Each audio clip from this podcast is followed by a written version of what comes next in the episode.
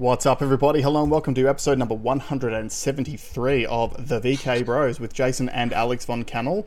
We have got a massive show to get through today, so stick with us because these are just a, a, a, small list of the things that we're talking about today. We're going to be talking about Sam Altman and what happened at OpenAI. We're talking about Binance and CZ. We're talking about noteworthy political victories in Argentina and the Netherlands. We've got January 6 tapes released and a bit of an interesting perspective on that that you may not have actually thought about. Uh, Alex has made a crypto submission, as what he spoke about last week. We've got the Labor government reconsidering data retention laws after all the recent hacks that we've experienced.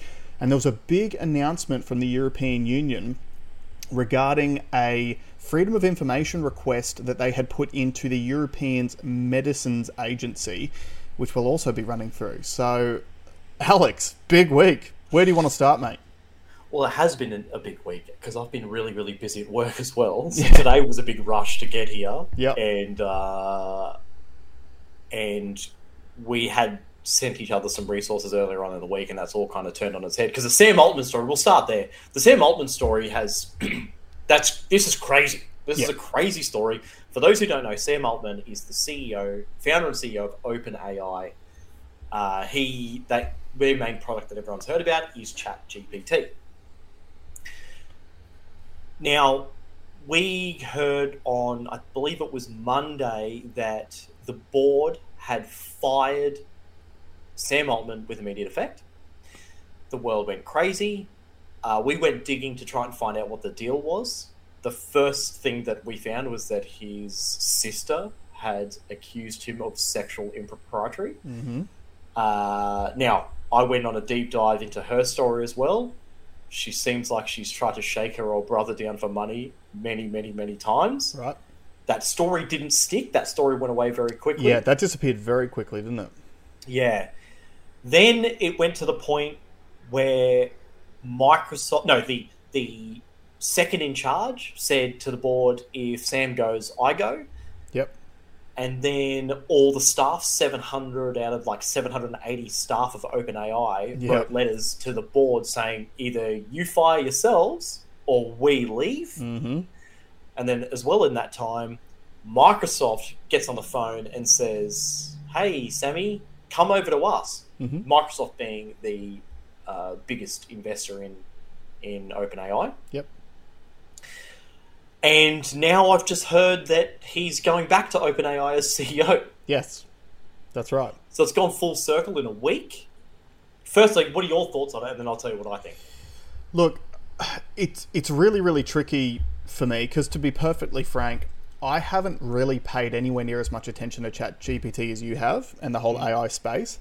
What I do know is there there were some issues with uh, Sam Altman and Elon Musk fairly early on in the piece because originally OpenAI was created to, as the name suggested, be like an open source AI company. And it was originally a not for profit. So when Elon Musk invested money into it to assist it, it was supposed to be a not for profit. And then it's mm-hmm. obviously like, what's ChatGPT worth now?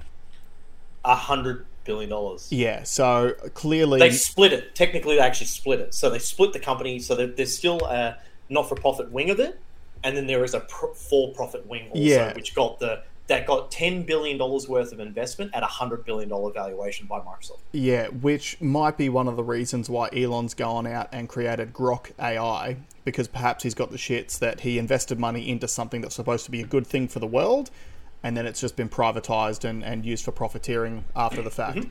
Similar, similar vein to what he's done with Twitter. He essentially invested $44 billion of his own money to do something good for the world. So that part of it I find interesting. Um, like you said, that story that came out about Sam's sister, which is pretty, uh, it's a pretty full-on story. If you guys mm. want to look it up, um, again, that disappeared almost overnight.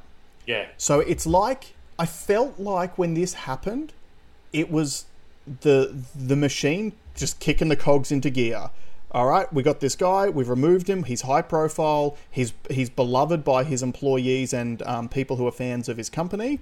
We need to discredit this man straight away. so that the company itself doesn't feel the blowback. Like what you saw with Project Veritas when they ousted James O'Keefe, all of a sudden you saw all the, they heard all the stories about him taking sandwiches off pregnant women and driving around in too many black cars. And hey, look at what where's Project Veritas at now? They're bankrupt. They're Gonski. And James O'Keefe is ki- is kicking on and, and doing very well with OMG uh, O'Keefe Media Group. So yeah, I just felt like that was the machine kicking straight into gear. They're trying to take Sam out. Again, don't know. Same as the Russell Brand things. All these allegations are unfounded. Well, not unfounded, but they haven't been challenged in a court of law, which is where these things do need to play out. But that story literally disappeared, like you said, in 24 hours. And then, hey, presto, he shows up at Microsoft and then he shows up uh, back in charge at the helm as CEO. So I honestly I don't know what to think at the moment. So tell me, what do you know about it? So I thought it could have been the sister thing because the er, very early talk was the board had found information out that Sam had not been transparent uh, with information towards the board. Yep. So I thought, oh, maybe maybe it could be, maybe it could be this thing. Waited a day. Yep, that all went away. Then there was a story about there was a letter that came from some engineers talking about the dangers of uh, the dangers of AI. Which, uh, just a side note, I hate this conversation. Right? Mm. I don't want to hear anyone saying, oh, "I'm scared of AI." Think about our history, right? We we are technophiles. We build technology. Yep. As a species, we build technology. And when are we going to realize that we always make it a good thing? Yeah, that's right. Right? Mhm. Like we said, we said this with the internet. We probably said it with color TV. We probably like we at every stage. We think new technology is going to end the world. Yeah. AI is going to be a great thing. It's very stupid now. Yeah, But like it that, will get that's better. that's the biggest thing about that has sort of allayed any fears I had in regards to AI going full Skynet and destroying us all. It's not that smart. Like it's it's artificial general intelligence. So it's just it's No, it's not even. It's not even AGI yet. AGI is the next step. It doesn't have that. Yeah, okay. So it's basically just a good information scraper and regurgitator. That's all it's, It's doing the a language model. Yeah. A, a ChatGPT is a language model, which means all it does is it it's read a bunch of data, it teaches itself some stuff, and it can respond to you in natural language. That is Yeah. that is the long and curlies of, I- of, of that. I also recall hearing too having hasn't ChatGPT or OpenAI, more obviously being the company, haven't they just been sued by authors for copyright infringement? Yeah, but with um, if you are a uh, paid member of Chat uh, OpenAI, which we are, they give you uh, legal protection, so they will fight any of your claims. Yeah, right. And I actually don't think that the publishers will have a leg to stand on, unless sorry, unless it falls in with the you know whatever the rule is, eighty percent, seventy percent copyright law. yeah, If it does that, yeah, absolutely, there'll be a case. But I, AI is kind of not designed to scrape word for word. And I think it's, a bit rich to have, a too. whole bunch like-. I don't I don't see many unique stories coming out anymore. Pretty much you're just rehashing old tropes, you know, story in story out at the moment. So Well, I want to say the big thing about AI, it's fucking wrong. The amount of stuff is like you cannot trust it. Sorry, it's a great tool. Mm. Yep. We use it all the time, but you can't use it without checking it. I had heard. Yeah, you've just you've just rung my bell for a second. I heard a story about what it might have been a university assignment or something, something of that nature. But it was in regards to the law, and to, to essentially someone used. I don't know if it was ChatGPT or a different AI, but they had used it to write this legal paper Oh yeah, yeah, yeah. and it created it Fake created fake lawsuits to use Yep. as references in this legal document. Yeah. yeah. The crazy thing was is that the case they won the case, Yeah, right. and then it turned out later it was. Ah, okay. Yeah. Yeah. Interesting. So- anyway, back to now- the main story. So the story, though, it, so then then the story progressed somewhat because I can't, I didn't believe the safety thing. I I think the safety aspect. Now Sam has used this, and this I I don't like Sam Altman. I think he's a rat.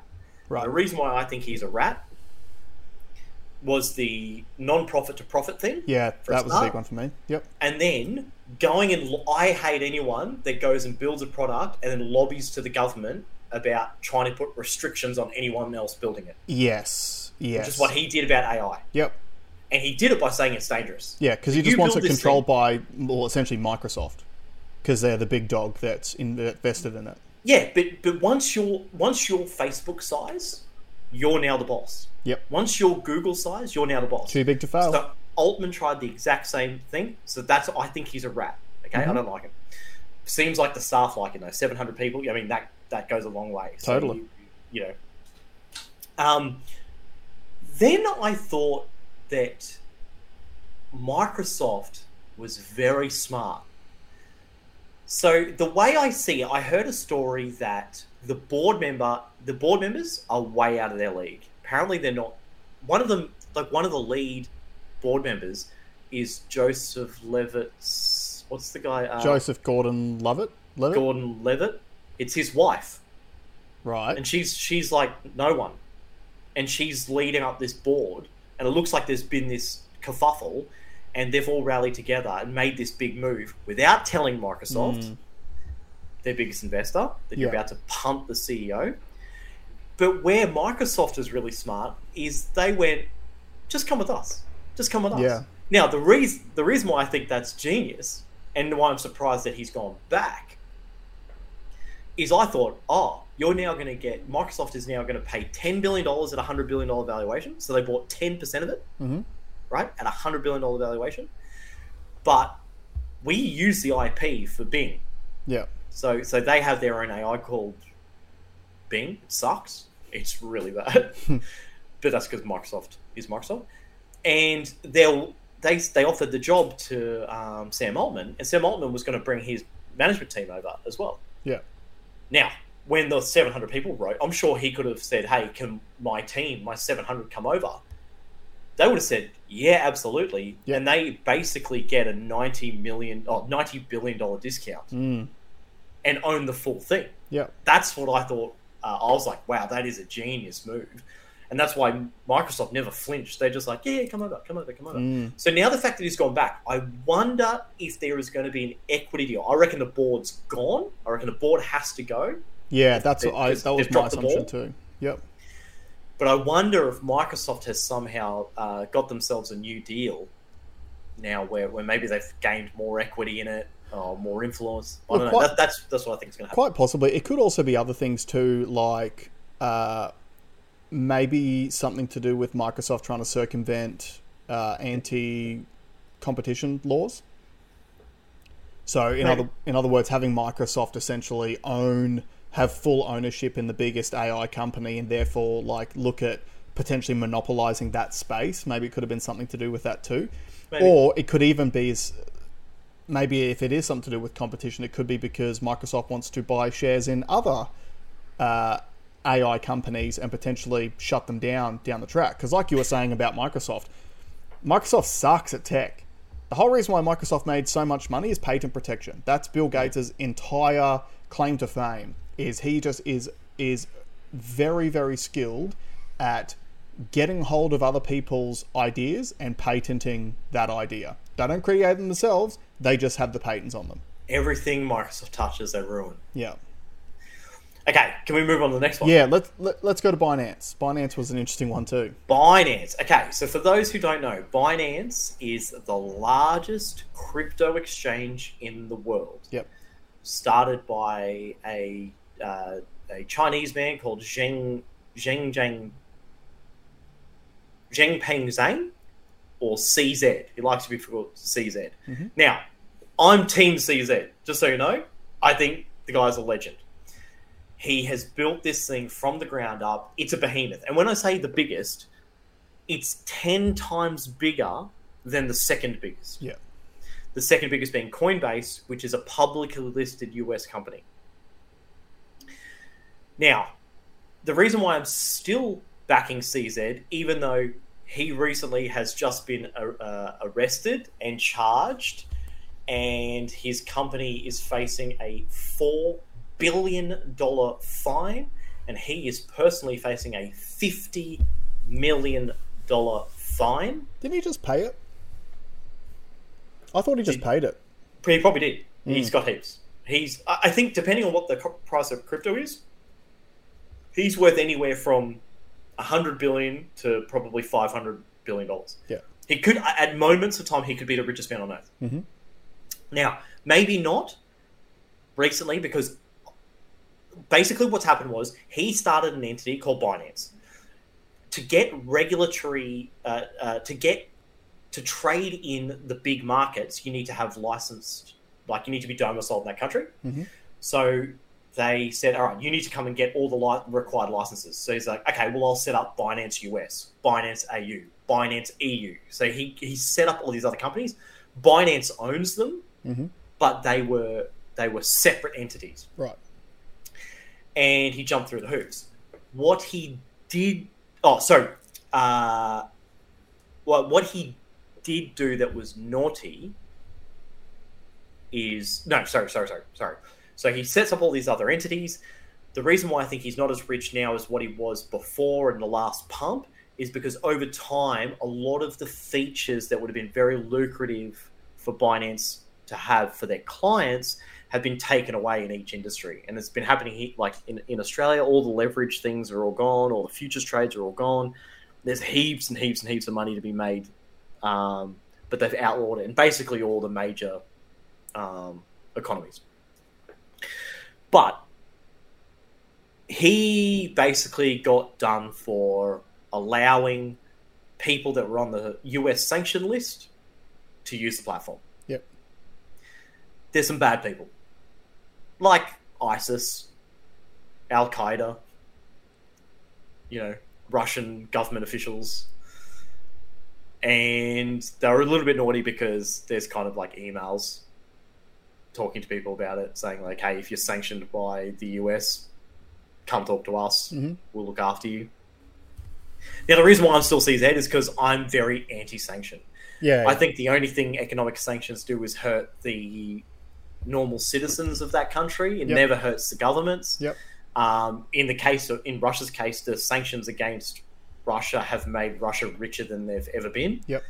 Um, jacking the price. Yeah, yeah. I told you I spoke to a Swiss guy who was like, "Oh, we should never have been taking uh, uh, buying gas off a gangster. You know, we should never have been buying Russian gas." And like, but you're buying Russian gas now. You're just buying it from the Indians at Yeah. double the price. That's right. And he's like, "Yeah, good point." Yeah. You know? or, or you're buying it from the US at four times the price. Well, they're not. They they aren't buying it. But yeah, if it's going through multiple hands, so China and China and India were basically swallowing up as much uh, um, Russian gas as possible. Russian Yeah. commodities as they possibly could and selling it to the West because we're idiots. Yeah. But like you were saying about buying stuff from a gangster, like you don't want to buy gas from a gangster, and yet the US government bombed Nord Stream 2, cutting off your pipeline, and then took over all those European Union contracts Sorry, for four times yes. the amount on gas. Yeah. Yeah, yeah, That's yeah, a yeah. gangster move, right there. That's a gangster move. Yeah. So, as part of this thing, um, CZ could do 18 months in prison, Mhm. although I doubt he does any jail time.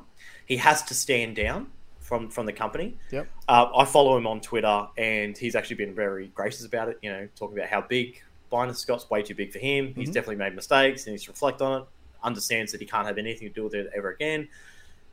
I don't think he needs to worry about anything uh, uh, ever again. I doubt, I doubt that he'll do jail time if he fronts four billion dollars Yeah. in fines.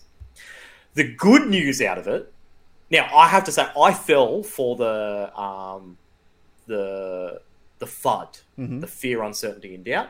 I fell for it, and I moved most of my stuff off Binance Right. and uh, apparently only a billion dollars got moved off, which I was surprised because there'd, there'd been a run on crypto with Binance One before before for five billion, Yep. and this I thought was far bigger news than that. But they, they handled it. There was Hmm. no problems with it. They didn't stop any. Now the big thing that that I the big plus that came out of this for crypto people is that they've been they've basically been cleared of like they've never misappropriated customer funds. Yeah. So, so Binance has done the opposite of what FTX did. That's right. FTX took your money, stole it, gave it to Western oligarchs, basically. Yep. Binance took your money, actually did what you thought it was going to do, hmm but they also let Russian and North Korean and Middle Eastern terrorist groups use the feature as Yeah, well. and, but before we get all high and mighty about it, so did Westpac. Westpac got done for this, what was it, 2013 or 14? Tens of thousands of transactions to Oh, yeah. sending money to, um, I think it was Al Qaeda and ISIS. Yep. Like, They all have. All the banks have done it. yeah, exactly. So let's not pretend for a second that any of these other large financial institutions are actually following the rules. They're just in the pockets of uh, the people who are enforcing the rules. This is what I'm learning. The people that hold you to account get paid for by the fines inflicted. Right. So just like the TGA here in Australia, Yep. they are one in the same group. Yeah. One cannot exist without the other. That's right. So they don't actually want to find you out of existence either, because No. then the gravy train stops. Correct. Mm. So it's not, we think that there's these laws that are there to protect us, but really it's, I mean, it's mob behavior, it's a shakedown. Yeah. So they call it a cost recovery model. Yeah. Yeah. Yeah, yeah, yeah. Yeah. But what, what agency could, needs $4 billion? Any? they, they find a way to spend it. Like, imagine what their Christmas party is going to be like. It's Yeah. going to be lit. So yeah, that that is interesting. It hasn't seemed to shake crypt- the crypto markets. That's been a very interesting thing. If anything, it bounced, like it went up. yeah. Um, the fact that Binance was able to cater for everyone, even though even that billion dollars that came out, they were able to facilitate that, which means they they they hadn't um, misappropriated funds. Yep. They didn't put any crazy restrictions on it. Um, that's a really that's a good sign. I think. I think if anything, if anything, it helps the crypto cause.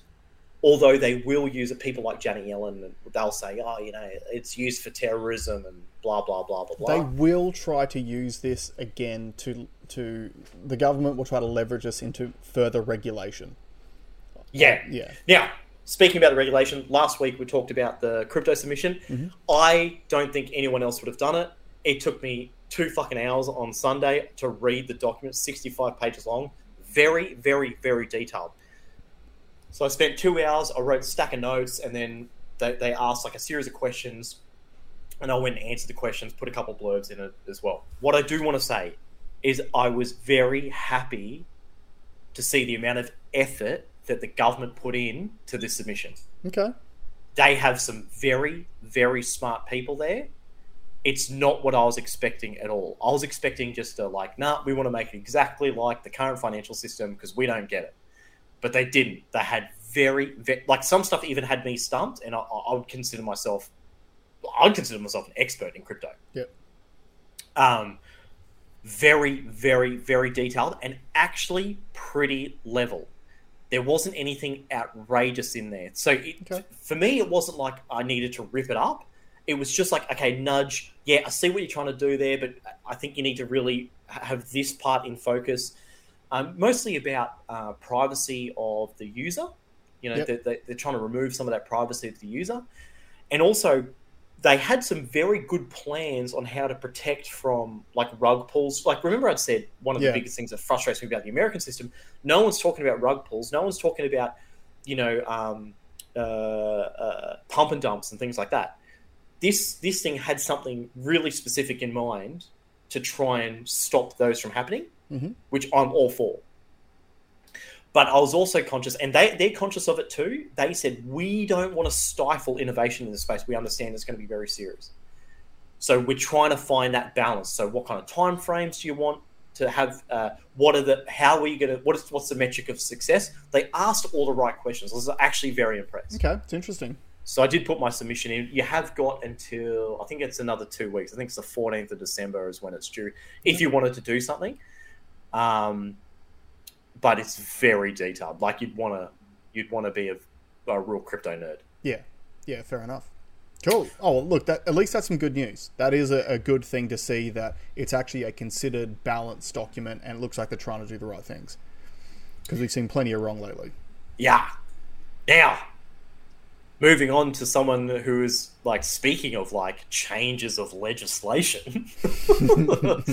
Has everyone heard of my new favorite politician? Uh, let me pull him up. Javier Milei, Argentina's new president. Now, my favorite word now in Portuguese is afuera. Mm-hmm. And I'll show the clip. I'll start with this. Okay, so, no, bit of backstory. Argentina's economy is absolutely fucked. Yep. They've just come through a year of 140% inflation. Mm-hmm. Now, our inflation, they're saying, is between 7 and 9%. Yep. In real terms, it's probably 30%, Yeah, I agree with that. right? So to say that they're at 140%, theirs is probably 2 or 300% in real terms. Yep. Okay? There was a leftist government in prior. This guy is from a third party. He's not one of the majors, Yep. he's third party. For audio listeners, imagine Boris Johnson and Donald Trump had a Latin baby. this, this They both he's got- impregnated the same Latin maid. he is wild. Yeah. But this is an experiment that I'll be following very closely. He's only been in politics for two years, too. He's a, yeah, he's an economist. Mhm. He's a libertarian. So I consider myself a libertarian. When I when I think about government affiliations, le- I want less government. Yep. Okay, I believe that we're all free. We can all we should all look after ourselves. Okay. What's the um? There's the head of the Libertarian Party in New South Wales, John John Ruddick, I think it might be his name. Um, and he keep he like he says like the thing about libertarians is libertarians are coming to take over your government so they can leave you alone. Yeah, yeah That's yeah, what yeah, a libertarian's trying to do. Libertarians want to go in and so so what I want to get rid of like stacks of government. Like if I if you had to ask what's the first thing, how why do we have state governments? Mhm. What's a state government do? Get rid of it. Gone. Right. Got to think about the bureaucracy. Now I have a clip. I couldn't find the the, the, the, the part before this clip, but basically f- for audio listeners, there's a board at the back. He's showing the whole corporate structure of the government, and it's huge. Yep. And then he's going in this video. He's going to explain what his strategy is uh, to fix the government. All right. Now, uh, I do suggest you watch it. It has got subtitles. And audio listeners, I'll tell you what he does after. tenemos que entender es que el Estado no es la solución, el Estado es el problema. Ustedes, si se fijan acá, tienen la gran raviolada que es el Estado, el gran curro y la fuente de la decadencia argentina, que es el Estado. Esta es la foto del Estado que tenemos hoy. Si nos movemos hacia aquella pizarra, aquella- Ministerio de Turismo y Deporte, afuera. Ministerio de Cultura, afuera. Ministerio de Ambiente y Desarrollo Sostenible, afuera. Ministerio de las Mujeres y Género y Diversidad, afuera. Ministerio de Obras Públicas, afuera. Aunque te resistas. Vamos a seguir por acá. Ministerio de Ciencia y Tecnología e Innovación. Algo bien del sector privado. Nada bueno salió del sector público. ¡Afuera! Ministerio de Trabajo, Empleo y Seguridad Social. ¡Afuera! Ministerio de Educación. Adoctrinamiento. ¡Afuera! ¡Afuera! Ministerio de Salud. ¡Afuera! So, so just pause it again for just for audio listeners. What he's essentially doing is he's going through and he's so at the beginning he was pointing to the board and it was a massive board with his names all over it and he was saying this is the government, this is the state, this is where all of our money is being wasted. there's probably 30 portfolios Yeah. across it and then uh, under them is like there's maybe 8 to 10 sub portfolios underneath Yeah. each portfolio And then the next part of the clip where he's saying the afuela is him systemically going through and saying like Minister for Culture, get rid of them. Minister for Women and Gender Studies, get rid of them. Minister for um, I don't know, like it's just the minister after minister after minister after minister. Just get rid of him. Get rid of him. Get rid of him. I like what he said about the technology, science and technology. He's like, he's like, they've not come up with anything. Get rid of them. Yeah, afuera. Like nothing good came out of the public sector. Afuera. Minister of Education, indoctrination. Afuera. I like the bit where he tries to rip one off and it doesn't come off. And he's like, he's like, he finally rips it off. He's like, even if they resist, out. yeah. Now, he has been, he's a very polarizing figure. He's extremely bombastic, right? Yeah. He's very, very in your face. He, he, oh, I want to show the last, the last bit of the Very clip passionate. Very passionate. Yeah. Hold on, hold on. Got to pull it up on the screen, don't I? queda el Estado. Ministerio de Capital Humano, Oh, doing that thing. Ministerio de Infraestructura, Ministerio de Economía, Ministerio de Justicia, Ministerio de Seguridad, Ministerio de Defensa, Ministerio de Relaciones Exteriores y Ministerio del Interior. Se acabó el curro de la política. ¡Viva la libertad, carajo! How good. Yeah. How good. I love him. He's my favorite. Okay. And- but I want to see I want to see if this works. Now, one of the big things he's doing, and I've got another um it's a 13 minute clip. I won't play the full 13. I just want to play the first 6. It has got it's um dubbed. So this was him before uh, he got elected. Now, he won in a landslide. He got 56% of the popular vote when he was a third party. Yeah. It's never been done before. Yep. All right. Oh, did you have any comments about the afuera? Yeah, so what I want to say is like I'm I'm with you. I I want to see how this experiment goes. But I firmly believe that this is what needs to happen in just about every Western government on the planet. Yeah. The amount of wastage we have through the public sector is absolutely obscene. I'm pretty sure I saw a stat that something was somewhere between 33 and 35 percent of jobs in Australia are in the public sector. Uh, I no. Okay, that's a scam, and I'll tell you why that's a scam. If you look, so that's just people employed directly by the government. Right. When you Gotcha. factor how many Contractors and contractors, how many private companies have exclusive contracts to governments, Yeah. how many people are on social welfare, and how many people get funded in some way by the government, it's probably 60 or 70%. yeah, which is Which means our system is fucking rigged.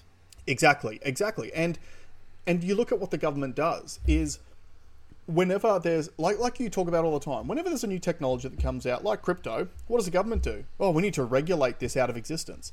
So all the government does is adds more people into more bureaucrats into the government to make things more difficult to progress.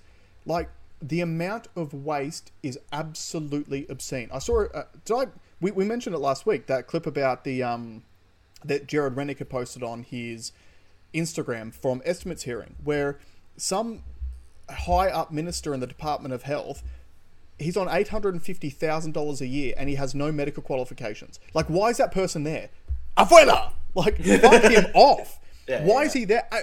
Eight hundred and fifty grand. The prime minister gets paid four hundred and fifty thousand. I think it Yeah. is. What is this person doing? Well, I think I think you'd agree with me. I, I think the shit they know that this is coming. That's why the bureaucrats. That's why they're getting external bureaucrats to come in that aren't uh, democratically elected. They're they're the ones doing the the real heavy, like the big jobs, are, are being farmed out to third parties. Yeah, but but that's I think there it's even a step further now because you're right because if he is some head of the Department of Health, which isn't an elected position, so you can't vote this guy out. However, because he doesn't have a medical background, he has to outsource all of his decision making to some sort of medical um, Yeah. professional. Which means you, you have that extra step away where he gets paid 850 grand and has zero accountability yeah. because he's just acting on the health advice. Yeah, afuera. Afuera. Okay, so now this I wanted to show this clip in particular because there's heaps. If you search for him, there's heaps of loony clips. That he went to a rally and he brought a chainsaw, rip the chainsaw. I was like, like could look like a crazy man. He's like, this is what I'm going to do to the to the government. I'm going to cut it. it. down. Love it. Um, and then he dressed up as a superhero as well. Like he's a lunatic, and I love him, and I mm. love him. Right, and and uh, but this is this is a good like, marketer, obviously. Yes, but here's him being like getting asked the real questions, and this is how he answers it. Here we are with Javier Milei, the outsider candidate for Libertad Avanza, who won Argentina's primary election this Sunday, August 13th. Javier, thank you for joining us at Bloomberg. We wanted to ask you first on what most raises doubts among investors, which is the dollarization plan. How fast do you think it can be implemented? How is it going to work in practice? And how will you get the. I should say that. He wants to get off their currency and move to the US dollar. It's probably a pretty smart play when your currency's fucked. Yeah. Congress approval. I think there's a previous discussion about dollarization. Actually, strictly speaking, is to get rid of the central bank. The dollarization is an instrumental issue at the end of the day. There are four argumentative axes. One has to do with a moral issue, which is that stealing is wrong. And seigniorage is nothing more or less than a swindle by politicians against good people. Therefore, let's say if we consider that stealing is wrong, one of the greatest thieves in the history of mankind is the central bank. The second point has. Just on that note, that's Bitcoin's philosophy. So yep. when we talk about inflation, inflation is a nice word for saying the theft of your purchasing power. That's right. They wind the needle up, they inflate, they print more money, so yours is worth less. Yep. You can't change it, only they can. It's theft. So so, uh, uh, uh, and he is a pro Bitcoin guy apparently. And everyone's saying he's pro Bitcoin. I'm yet to hear him talk about it. Right. So, just full disclosure. Yep. Um, but this this is music to my ears. Getting rid of central banks, where where they are like what a central bank again, bu- uh, bureaucrats not voted in, yep. get to do whatever they want. Even same as in Australia, it, they're distanced from like the the government will go, oh, we have no say over it yeah. what the what the central banks do. Like we have no say over that. Well, well the, our Reserve Bank Governor Michelle Bullock, the new one, has just made an announcement a few days ago saying that uh, they don't want people spending too much on Black Friday, otherwise they're going to spend their way to another rate rise. But completely avoided the immigration factor. Yeah. Like yeah. having an extra 500,000 people spending money in your economy. Yeah. Has to do with a technical issue because in the Argentine case, it is more evident when a product has no demand, its price is zero. So if the local currency has no demand and its price should be zero, the equilibrium real balances are zero. Whatever amount of money a central bank wishes to impose, the counterpoint is that the price level is infinite. Demand and its price should be zero. Equilibrium real balances are zero. Whatever amount of money a central bank wants to impose, the flip side is that the price level has infinity. So, in other words, it is a naturally inflationary economy. Then there are instrumental issues related with the different models of dollarization. There is probably the most iconic proposal, which is the proposal of Emilio Ocampo and Nicolás Cachanosky, and we have different versions to dollarize. So it's not a technical problem. There's also a political dimension that has to do with the fact that Argentine politicians by means of seigniorage, steal five points of the GDP from the Argentine people. Probably that's the greatest resistance of those thieves who want to keep stealing from the good Argentines.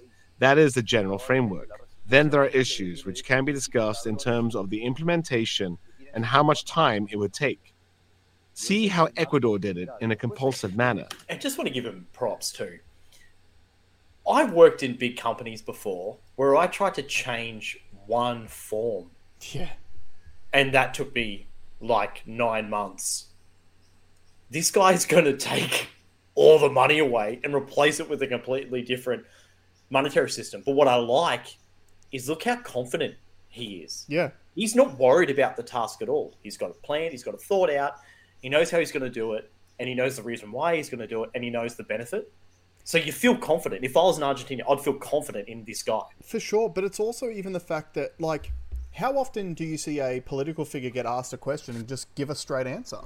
Mm, mm. Like, you don't see this. And the reason for that is this guy ain't no swamp creature. He's been in politics for two years. He's come in. He's he's obviously got a passion to fix his country, And that's what he's planning on doing. But he clearly knows his shit too. Yeah. Like he's not Couple waffling at all. Yeah, yeah, go for it. It was attempted to be done in three months. It was not possible. Then they tried to do it in six months. It was not possible either. Finally, it was done in nine months because there is an operational issue regarding the exchange of bills. The largest bill in Argentina buys less than $3. And in the case of El Salvador, people were free to exchange colones for dollars. This process ended up taking 24 months.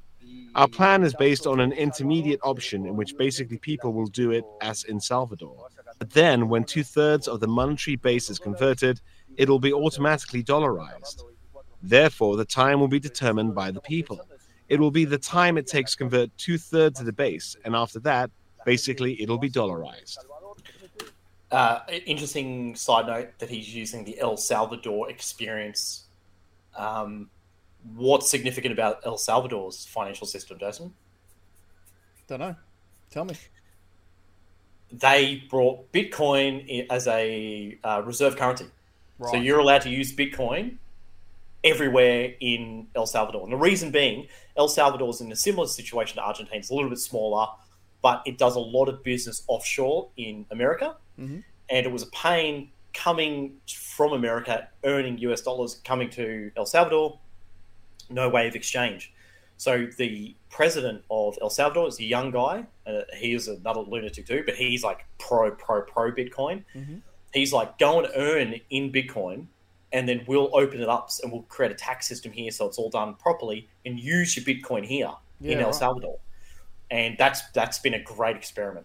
Yeah, well, again, what what is he? What is this guy talking about?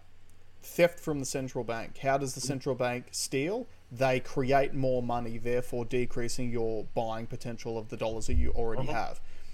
Bitcoin solves that problem. If Bitcoin is your reserve currency, you can't just create more of it. There is an argument that that uh, I I've said it on on the show before, but to new listeners, welcome, thank you. uh, I can see a world where Bitcoin doesn't overtake currency. All right, so I don't think the world's going to use Bitcoin. All right, but what I think will happen is the Bitcoin price will be how you value your dollars. right. So it, right now we use the petrodollar for that function. That's why it's called dollarization. It's Yep. the US dollar, and the US dollar is backed by barrels of oil. Okay, it's the petrodollar.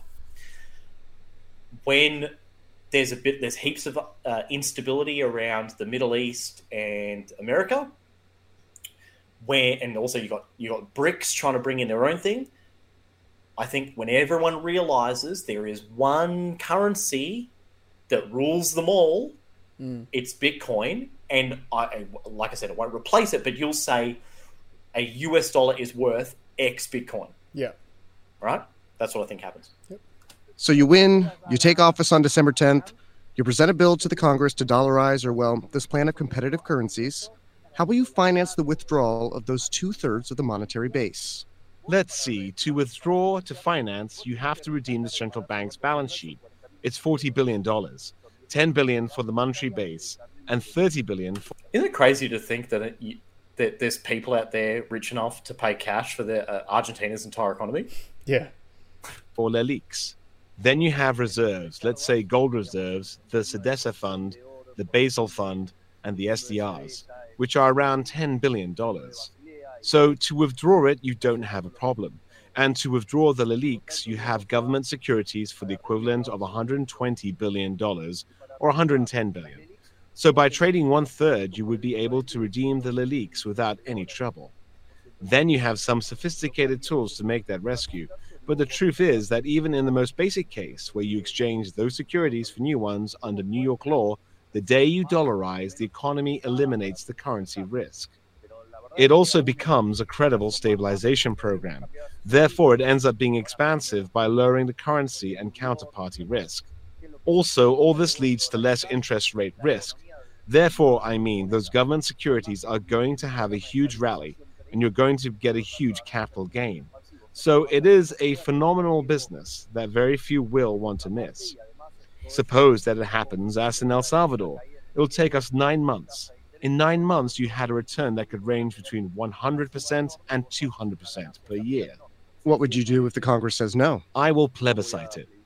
and move forward? No, I'll leave it to the will of the people so that the Congress can explain them why it does not want them to choose which currency to have. And what would you do with the central bank? How baller is that? Okay, so if he tries to get it through, like he's so confident and he's so and look, some of those financial instruments, uh, like I'd be really interested to see if I understand the currency risk disappears because you're literally deleting one side of the currency and you're only dealing with the one, so there's no arbitrage opportunity to say, oh, Yeah. look, right, once you delete it. The rally in bonds, I'm I'm not sure about, but I'd be really interested to see. But I like it how I, he's, I can see like, why the there'd be a rally on bonds, absolutely, because like like you were saying, like essentially the the Argentinian currency at the moment is worth zero, so there's no one investing and buying Argentinian True. currency. So if you switch to the dollar, well, everyone's buying US dollars, so Yeah, you that's will true, get that's yeah. true. Um, but the fact that he's he's like, I'll send it to a plebiscite. So if, if Congress bounces me, I'll make Congress explain why Yeah. we shouldn't do it. Yep. And then he backs himself. He clearly backs himself. He goes, "Oh no, you can explain to the people," and then I'll let the people decide. Mm-hmm. And guess what the people are going to say? They're going to say what I fucking said. That's right. Abuela. Afuera. Bank. Would you eliminate Congress, it? afuera. At one point, you made the joke you were going to set it on fire. Well, I'm talking about the layout. What needs to be done with that building? It's a figure, it's a metaphor. I'm referring to the fact that it no longer exists. Regarding the transition, until we manage to transform the banking system into a free banking system, the function of regulating the banks will have to be fulfilled.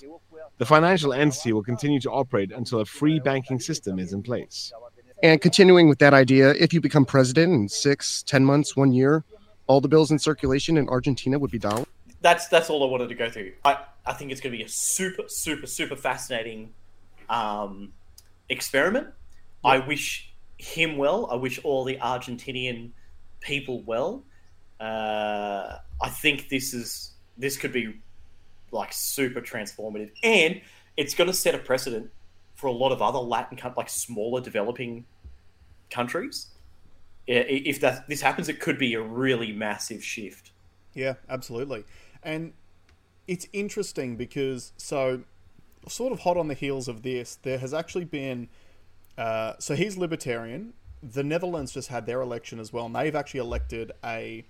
The media is calling him a far right leader. Essentially, Well, they call Milei a far right as well. They, Yeah. Everyone's calling him far right. so liber- essentially anyone who's not a leftist is far right according Yeah. to the establishment, which is which is the media. like this,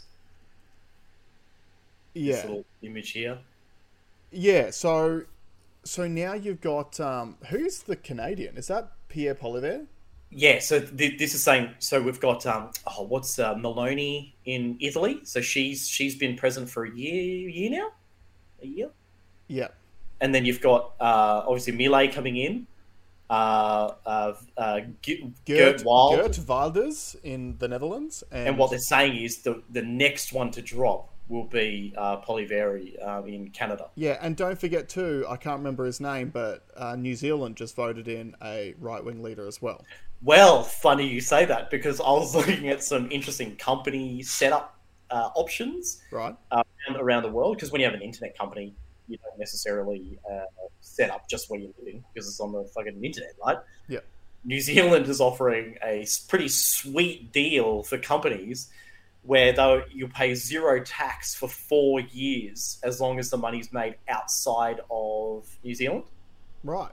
and I spoke to my uh, the guy at my cafe. He's a Kiwi, and he's like, "Oh yeah, the National Party's back in, and and they are all about big business." Which, look, one of the things that we spoke about a lot during COVID, when when we really thought there was like the darkest of times, is that the pendulum always swings back the other way. Mm. Now that's not necessarily a good thing, right? for sure. Because it can swing back way too far to the right. We're not right wing people either, Alex and I. Like like we've said, like we're essentially libertarians. I'd say we're, we're centrists. We are left on some issues, right on some issues, and one of the things that I am I am mindful of is globally every like everyone's had a taste of what the left is like, especially in the West, and it's not working. it's Blue hair dye is not good for you. It's got a bad taste. yeah, well, the thing is, it's like what I said on the podcast a couple of weeks ago about what this Labor government has done. The, the the Labor government always pretends that they are not going to just hand out money to everyone, and every single time they get power, that's exactly what they do. And they've done it this time. And the policies that the Labor government is doing, since we're speaking about the res- like central banks and the Reserve Bank, the the Australian Labor government's federal policies are directly inflationary. They they are causing the inflation now. Like uh, so, obviously we had inflation because of the pandemic, and I would blame both sides of politics for that because you had a liberal federal government, but you had also the majority of the states were Labor uh, state governments. They were in cahoots. They're all on the same page. I'm not a liberal voter anymore either. Just so you guys are aware, full disclosure. Uh, but I think we've had a taste of what the the far left has to offer, and you you just have to take a step back from all the emotions and all the feeling words and all those things and go, okay, forget about what these leaders are saying. What are they doing? And Yeah. how does it affect my life after the fact? And you're seeing that a lot in, in US politics at the moment. There's a massive ramp up in uh, anti Donald Trump rhetoric at the moment. And what was interesting is, I, for the last 12 months, uh, the Democrats and the leftist media in America have essentially had like a don't talk about Trump policy because talking about Trump gives him power. Yeah. That's kind of been thrown out the window, I've noticed over the last month. And there's hysteria on American mainstream media in regard to Donald Trump at the moment. There's there's news anchors talking about how he is going to uh, never like the the, the, the storyline is that when if you give him the presidency, he's never going to give it up. He's going to become a dictator. He's going to execute people that he chooses to. Like it's all of this just rhetoric nonsense because they are scared that the tide is turning globally. We, we've all done the left thing for a while. It's not turned out the way that it was sold to us at the beginning, and everything's swinging back towards the right. Dude, look at when Trump walked in to the UFC Yeah. with Kid Rock. Yeah. Who else is he? Who else is It was it was uh, Dana White, Donald Trump, Kid Rock, Trump Jr., Tucker Carlson. Tucker was smiling too much. He was Tucker like too always happy. smiles too much. he was, but the crowd. What did Rogan Did- call them? The right wing Avengers. No, I didn't hear that. That's so good. But but any other politician, and I'm not because I don't I don't think Trump always would have had that. I genuinely No. think if if in 20 even when he was president, if he went into that scenario in 2017, 2018, I don't think he would have got the reception. Yeah. But they fucking loved it. The crowd went mental. Yeah. Where was it? Where was the fight? Uh, Madison Square Garden. Which is not. That's not. That's New right. York, isn't it? that's left, dude. which which in New York is where Trump is currently getting like massacred in court with just bullshit charges Yeah. because it's just run by a leftist judge. So that's not. So I'm, to. I'm with Jason. I, you've got to be careful. The, the the right swing is only cool for us because the left swing has been really bad. yeah, it's But a far so right swing is could be worse. Exactly, and but to, can you switch the camera angle back too? Because I think we've been staring at uh, those the Fantastic Four for long enough. Um, the biggest concern that I have is like the left was always the the party of feelings and emotions and caring for people, and the right was always a party of big business and profiteering and essentially using using people's labor to enrich yourself. But the left, at least in America and somewhat in Australia too, has actually become sort of what they hate. Like all the things that they said would happen under Donald Trump. Like you got to remember back in twenty like uh, 2016 when he was elected, all the things that the media came out and said would happen under Trump that he would start world wars because of his because of being on Twitter. Like he would start arguments with people and cause World War Three Yeah. um, they would say that he was going to, you know, steal money. Uh, Grab everyone on the pussy. yeah, like all the things that they were scared of Trump doing, the Biden administration has done, essentially. And I think that there is enough people like Trump derangement syndrome is a thing. It's absolutely Yeah, do you know who's got it? Bill Maher. Bill Maher? He's one of the worst for it I've ever Yeah. seen. Yeah. Yep, for someone that can be so level about so many things, as soon as Trump comes up, he's like, "Oh, he's he's crazy. He's a madman." Okay, why is he madman? Yeah. Oh, because he denied an election. Like that's crazy. Yeah. Which, Is it as everyone's shown him, Hillary Clinton denied uh, the 2016 election results forever. Uh, it everything that Donald Trump did, and this is the thing too that's so polarizing because of what the media has done about Trump. When you say these things about him, people don't realize that you're not just defending and it's actually the truth yeah, right? It is. It was in his constitutional right to do the things that he did. Um, This actually brings us through to the next subject. January 6th. So the new Speaker of the House, Mike Johnson, I think is his name, has just released to the public 44,000 hours of security and surveillance footage from January 6th. Now, do, do you have a resource? I didn't send you anything on this. No. No, that's okay. I'll, ex- I'll just explain it to people. So, and you can go and find it yourself. Everyone remembers all the footage that we saw from January 6th for the last two years, run by essentially leftist media and the Democrats, because the majority of the surveillance uh, footage desk. sorry, the the majority of the surveillance footage was actually kept from away from the public eye. And you're now seeing why. Because all the stuff they showed you was aggressive people out the front and chanting and all this sort of thing. Uh, what happened on the inside, a lot of it was just calm people wandering around inside the Capitol, being escorted around the place by police, police opening doors, showing them where to go. Like, it was very, very calm for the most part on the inside. Now, there's a few things about this which I really, really want to focus on.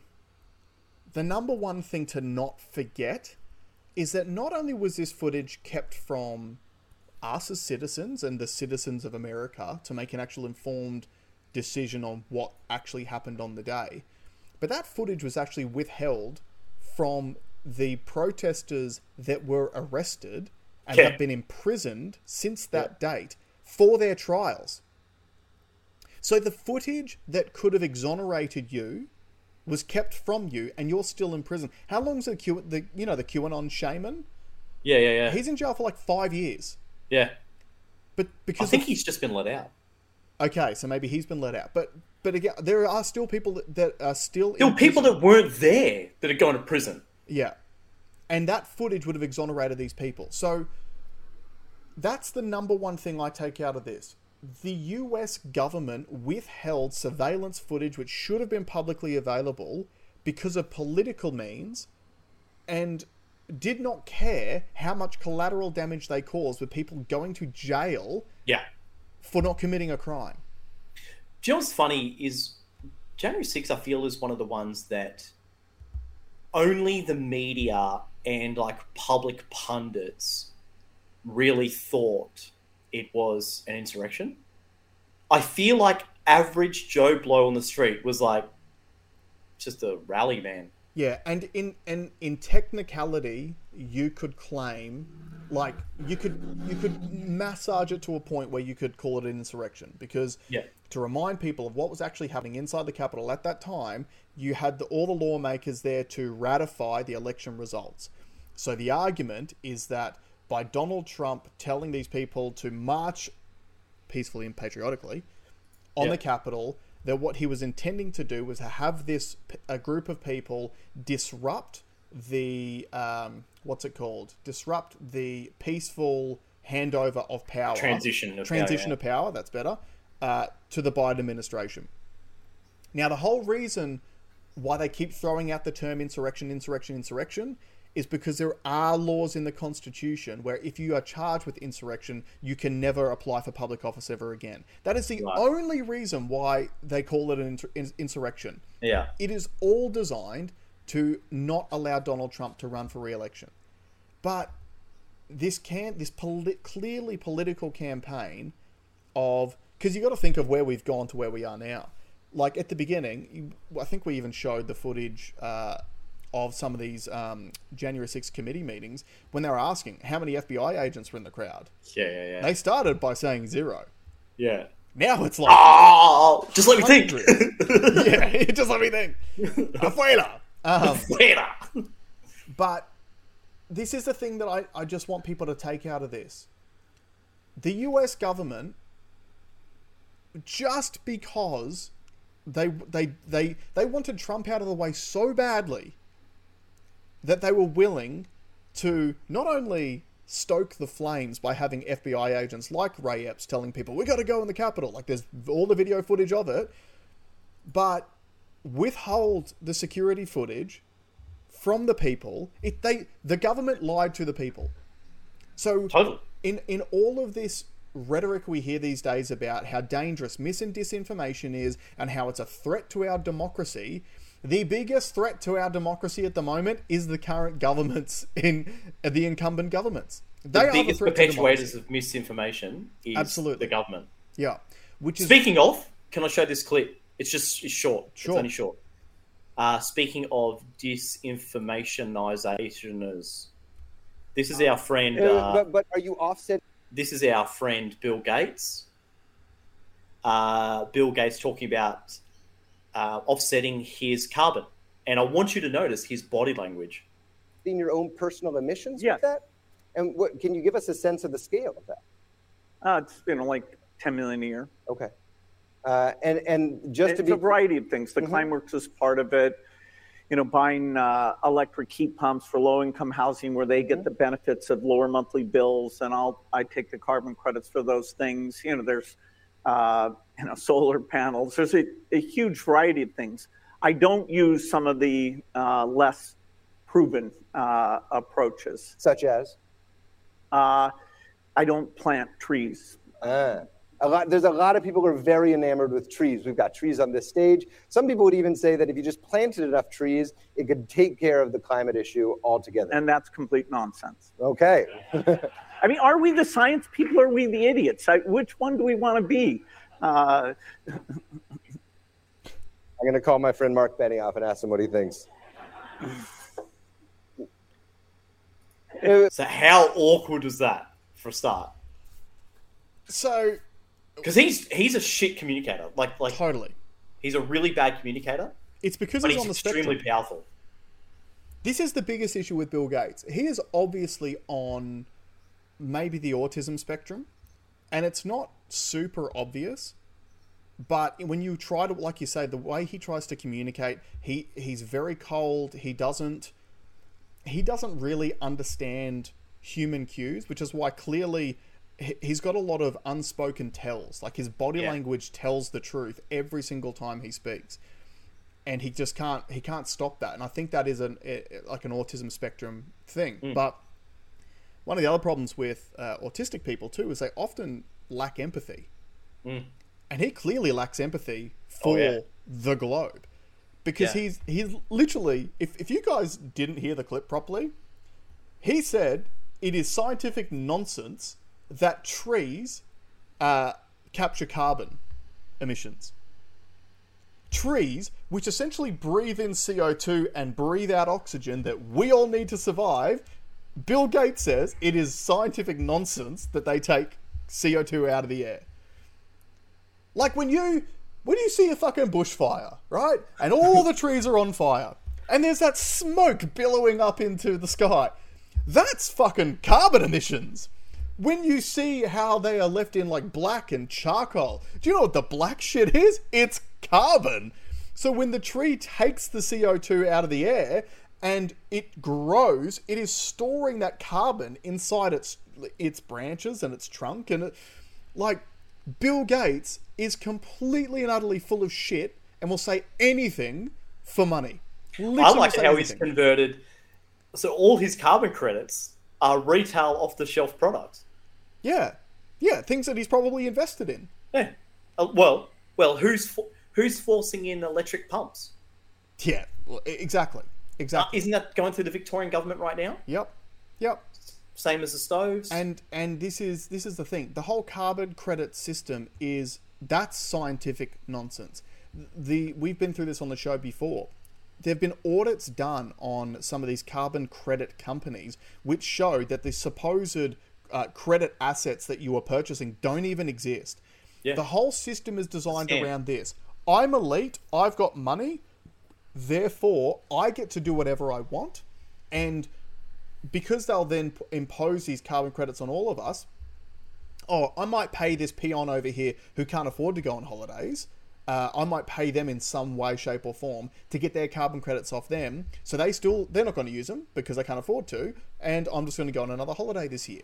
Like literally, the whole system is designed around profiteering through the green energy sector. Net zero is a scam. Yeah. Net, the, and it's it's in the word. It's in the name. Yeah, the net. Net, the net part. The net zero means as long as we pay enough money, we don't need to be zero. Exactly. That's what net zero means. Exactly. And like I've made this joke so many times and like so Gerard Rennick, he always is going at the um like whether it's not not the uh, the Australian Bureau of Statistics, but like the the climate guys and all everyone who is running all this um, net zero nonsense. And he always he, he always says to them, which model is it that we're that we're going off? to? So have we because there's there's 44 different models that the Australian government uses to assess temperature and the net zero emissions uh, numbers and targets. 44 different models. So Rennick's like I'm an I'm a numbers guy.